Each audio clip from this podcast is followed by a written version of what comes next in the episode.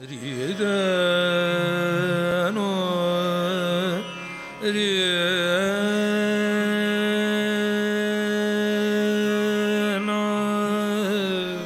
हुकूमत में शहंशाह अकबर का दरबार अपने नौ रत्नों के लिए जाना जाता था, जिनकी चर्चा पूरे भारतवर्ष के कोने कोने तक फैली हुई थी। उन्हीं में से एक हिंदुस्तानी शास्त्रीय संगीत का अनमोल रत्न था, तानसेन। उनके गायन की सिद्धि को कौन नहीं जानता। राग दीपक के चमत्कार से प्रज्वलित अग्नि की कथा सभी को मालूम है। इस पूरी कथा के हम एक अभिन्न अंग थे। ये कथा उस राग दीपक से प्रज्वलित अग्नि पर ही समाप्त नहीं हुई। उस अनकही कथा को आज की इस तीसरी कड़ी में आपको हम बताने जा रहे हैं, कानी कौड़ी का मोल। गुस्ताखी मुआफ व आलमपना। मियां तानसेन की शोहरत पूरे जग में फैली है, पर इनके रागों की सिद्धि हमने कभी नहीं देखी। जहां पना, आप अगर इजाजत दें तो हम मियां जी से गुजारिश करेंगे कि राग दीपक पर प्राप्त इस सिद्धि का चमत्कार अगली महफिल में हम सबको दिखाएं। हाँ, जरा हम भी तो देखे शहंशाह कि दीपक राग क्या वाकई अग्नि प्रज्वलित कर देगा, या फिर। जहां पना, आप ये सोचिए, अगर ऐसा हो गया तो आपके दरबार की, इन नौरत्नों की और खुद मियां जी की प्रसिद्धि किस कदर पूरे साम्राज्य में फैल जाएगी। परंतु हुजूर आला। हाँ मियां, ये जलवा तो हम भी देखना चाहेंगे। अगले हफ्ते। तानसेन स्वयं शहंशाह के हुक्म को टाल न सके। उनको अपनी सिद्धि से तो कोई परेशानी नहीं थी, परेशानी तो थी बस उसके बाद की।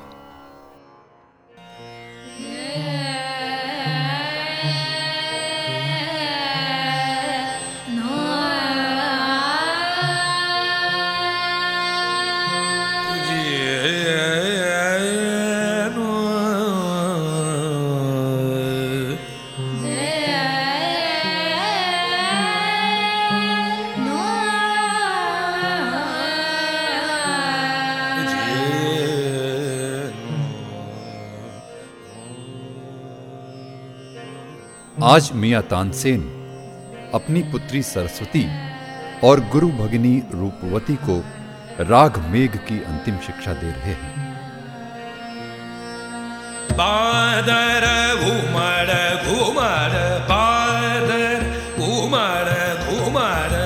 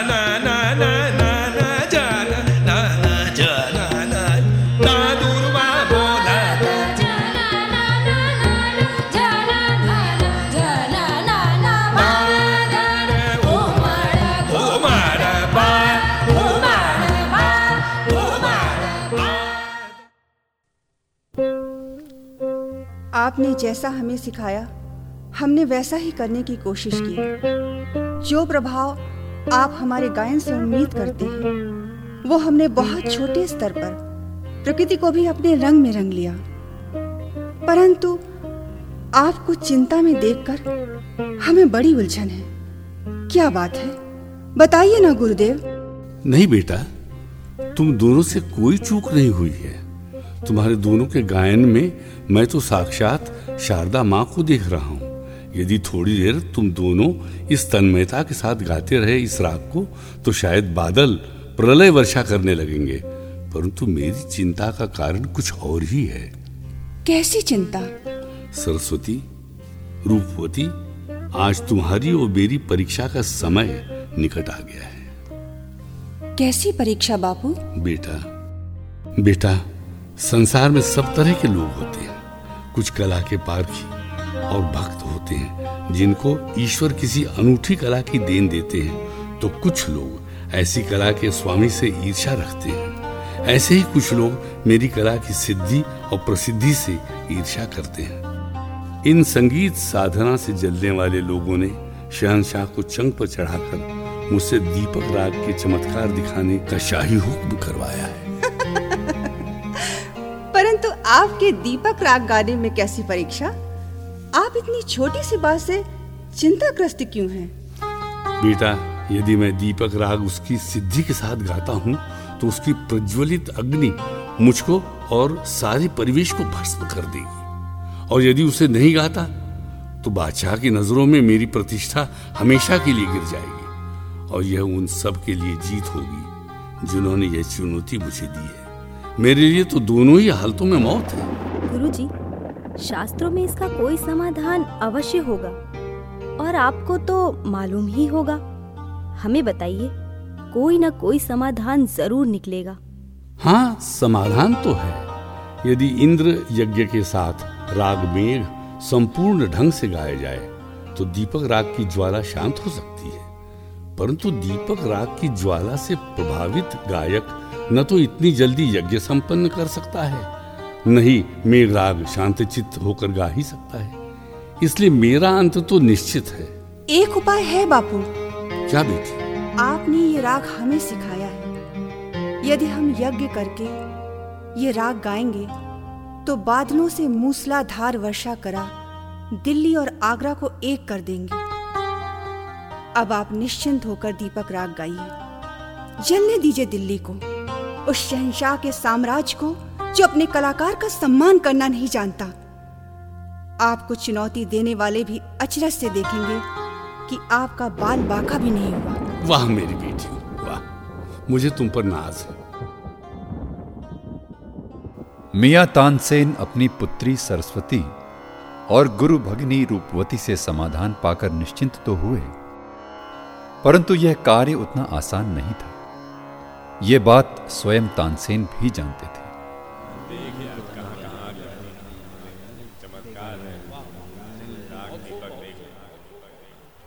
और आखिर वो परीक्षा की घड़ी आ ही गई। दरबार आज खचाखच भरा हुआ था। सभी लोग राग दीपक के इस चमत्कार को देखने के लिए आतुर थे। जहां बना, इजाजत चाहता हूं। हाँ मियां, शुरू किया जाए।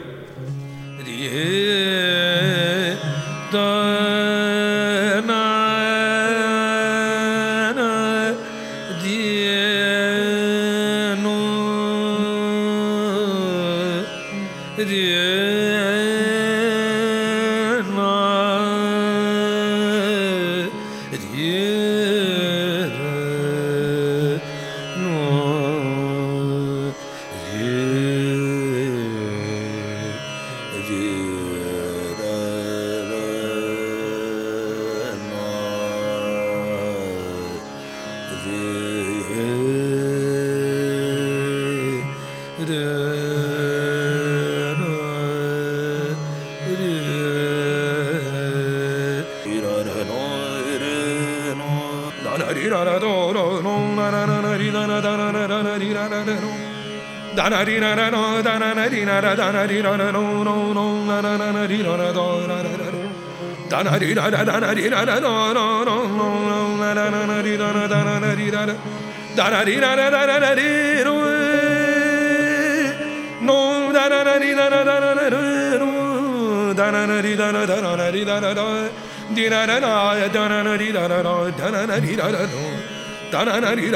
na ri ra ra no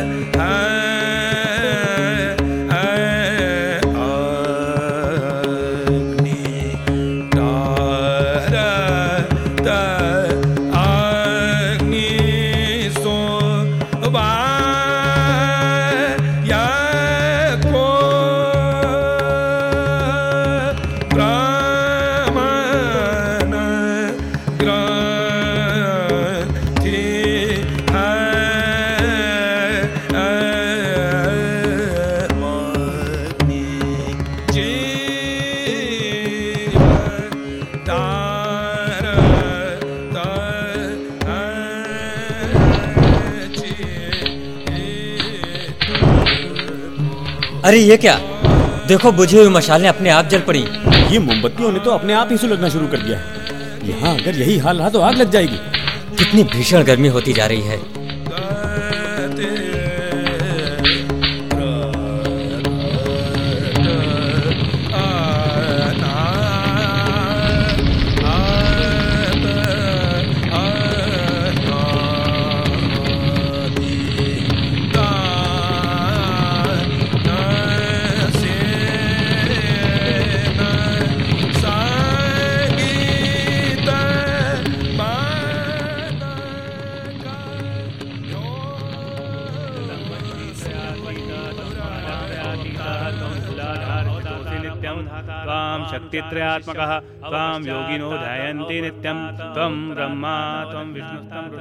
इधर सरस्वती और रूपमती का यज्ञ पूर्णाहुति के निकट था। इंद्रराज का यज्ञ बहुत शीघ्र समाप्त करना था।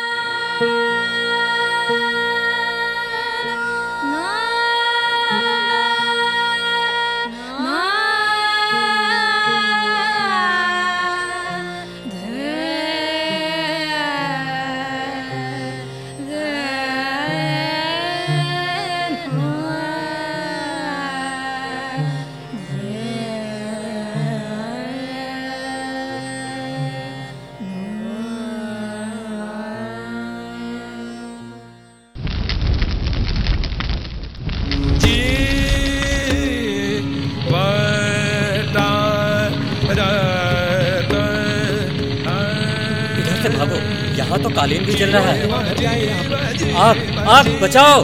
अरे मेरे कपड़ों में आग लग गई। पानी लाओ।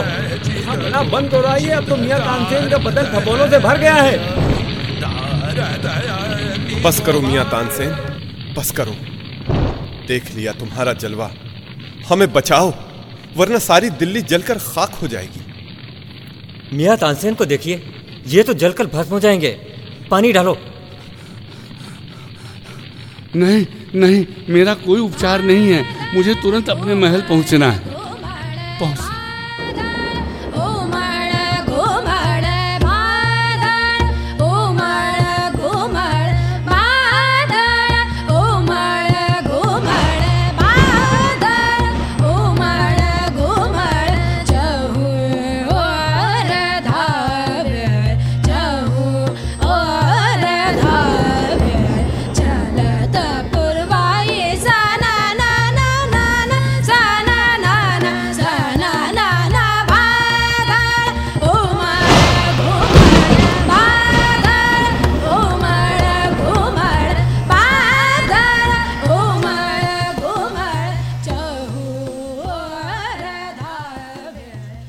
मियां तानसेन अपनी भीतरी और बाहरी झुलस की शांति के लिए खुले आकाश के नीचे बेचैन करवटें बदल रहे थे।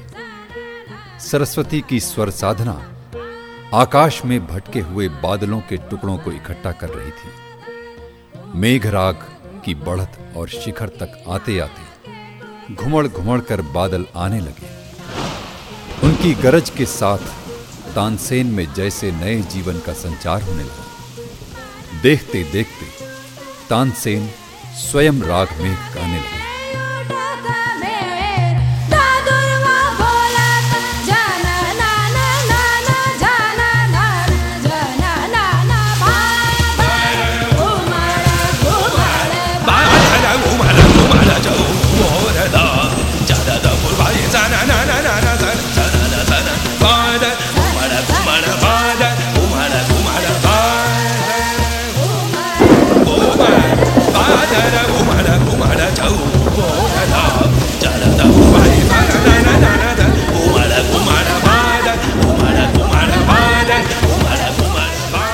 जलन शांत हो गई। उस वर्षा ने पूरी दिल्ली को सही अर्थों में जीवन दान दिया, लेकिन मियां तानसेन अभी भी शैया पर थे।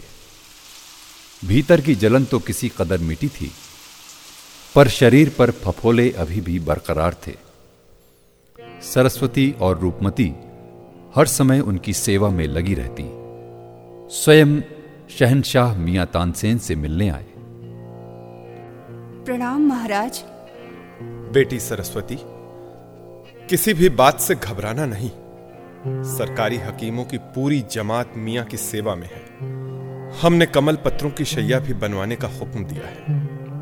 उनके शरीर पर कपूर और चंदन का लेप लगाया जा रहा है।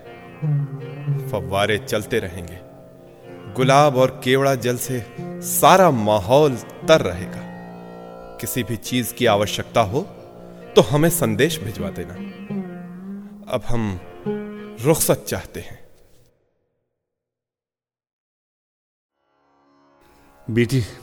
बेटी सरस्वती, इस तरह किसी इलाज से मेरी जलन ठीक नहीं होगी। मेरे घाव बहुत बहुत भीतरी हैं। ठीक होने के लिए मुझे गुरु महाराज के चरणों में वृंदावन ही जाना पड़ेगा। हाँ, वहीं जाना पड़ेगा। बादशाह से कहकर मेरे जाने का इंतज़ाम करवा दो। वहाँ स्वामी हरिदास जी की शरण में मैं जाऊँगा। जो आज्ञा बापू।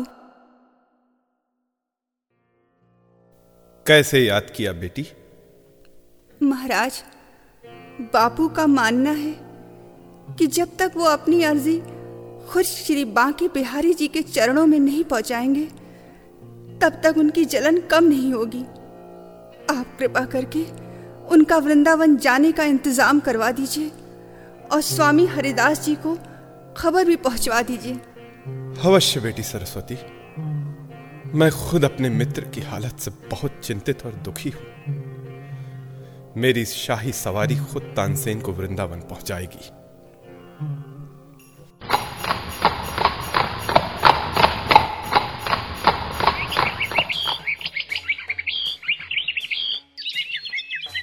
गुरु हरिदास जी को इस भक्त का प्रणाम।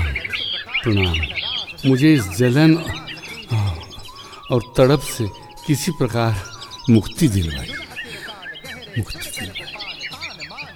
तानसेन, तुम्हारी इस दशा से हम अवगत हैं। तुम्हें यह तड़प कम करने के लिए श्री बांके बिहारी जी के मंदिर में जाकर प्रार्थना गायन करना चाहिए। तुम्हें जरूर कुछ राहत मिलेगी। कुछ गाओ तानसेन। प्रथम उठे भोर राधे कृष्ण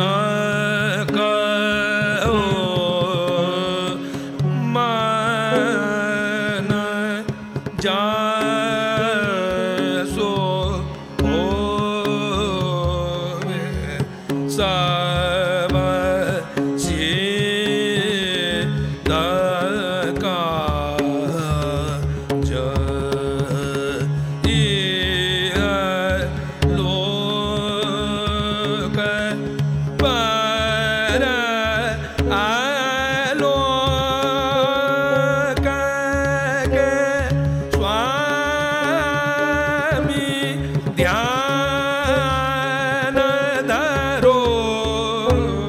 तानसेन गाते ही रहे और उनके गायन का साक्षात प्रसाद पाकर वृंदावन धन्य हो गया। गायन समाप्त होने पर स्वयं तानसेन देर तक सुध-बुध विसार कर वहीं बैठे रहे।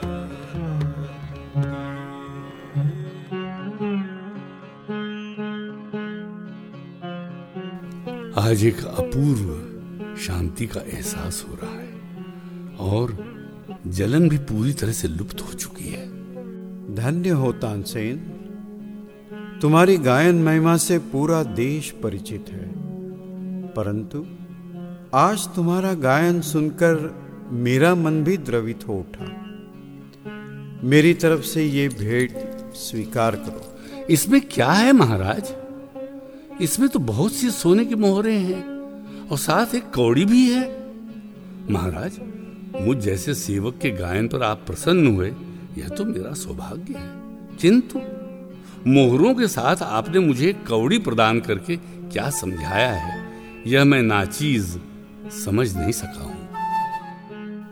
तानसेन, तुम सचमुच संगीत सम्राट हो।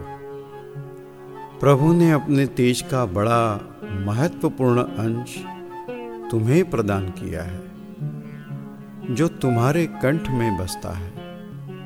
सूरदास कवि ने सही कहा, वेदना यह जिय जान के शेष ही दिए न कान, धरा मेरु सम डोलते तानसेन की तान।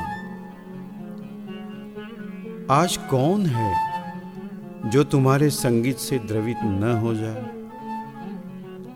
तुम्हारे गायन का सम्मान करने के लिए हमने वृंदावन वासियों की ओर से तुम्हें 1000 शाही मोरों की भेंट की है, किंतु अब तुम दिल्ली के दरबार में मात्र एक शाही गायक होकर बादशाह की स्तुति भर गाते हो।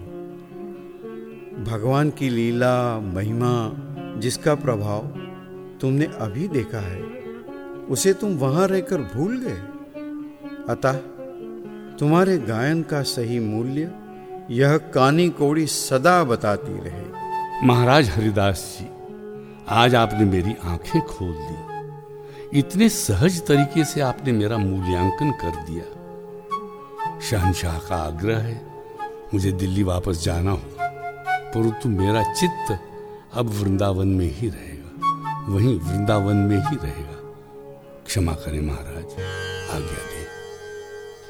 तानसेन के स्वरों की एकाग्रता ने उनके मन में ऐसी ज्योति जगाई जिसमें वे उत्तरोत्तर लीन हो गए। वे अपने ध्यान को ही गाने लगे।